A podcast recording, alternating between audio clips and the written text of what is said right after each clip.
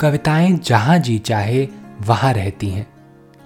कभी नीले आसमान में, कभी बंद खिड़कियों वाली सकरी गली में, कभी पंछियों के रंगीन परों पर उड़ती हैं कविताएँ तो कभी सड़क के पत्थरों के बीच यूँ ही उगाती हैं।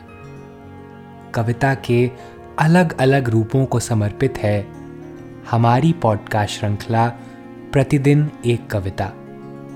कीजिए एक नई कविता के साथ अपने हर दिन की शुरुआत।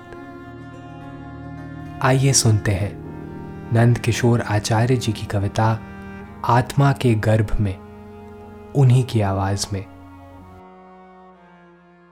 चारों खूंट फैला तप रहा मरुथल। आवे की तरह भीतर ही भीतर क्या पकाता है?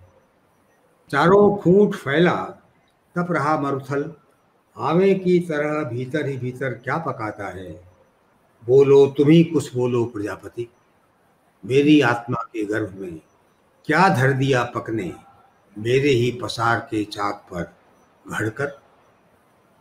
ये आवा कभी तो खोलो प्रजापति। मुझमें कभी तो खोलो आज की कविता को आप पॉडकास्ट के शो नोट्स में पढ़ सकते हैं। आप जहाँ भी प्रतिदिन एक कविता सुन रहे हैं, वहाँ अपने कमेंट शेयर करना ना भूलें। अगर आप चाहते हैं कि नई धारा रेडियो की यह प्रस्तुति हर सुबह आपके व्हाट्सएप पर आ जाए तो हमें इस नंबर पर मैसेज भेजें। Seven four two eight seven seven five three seven six कल एक और कविता के साथ फिर मिलेंगे।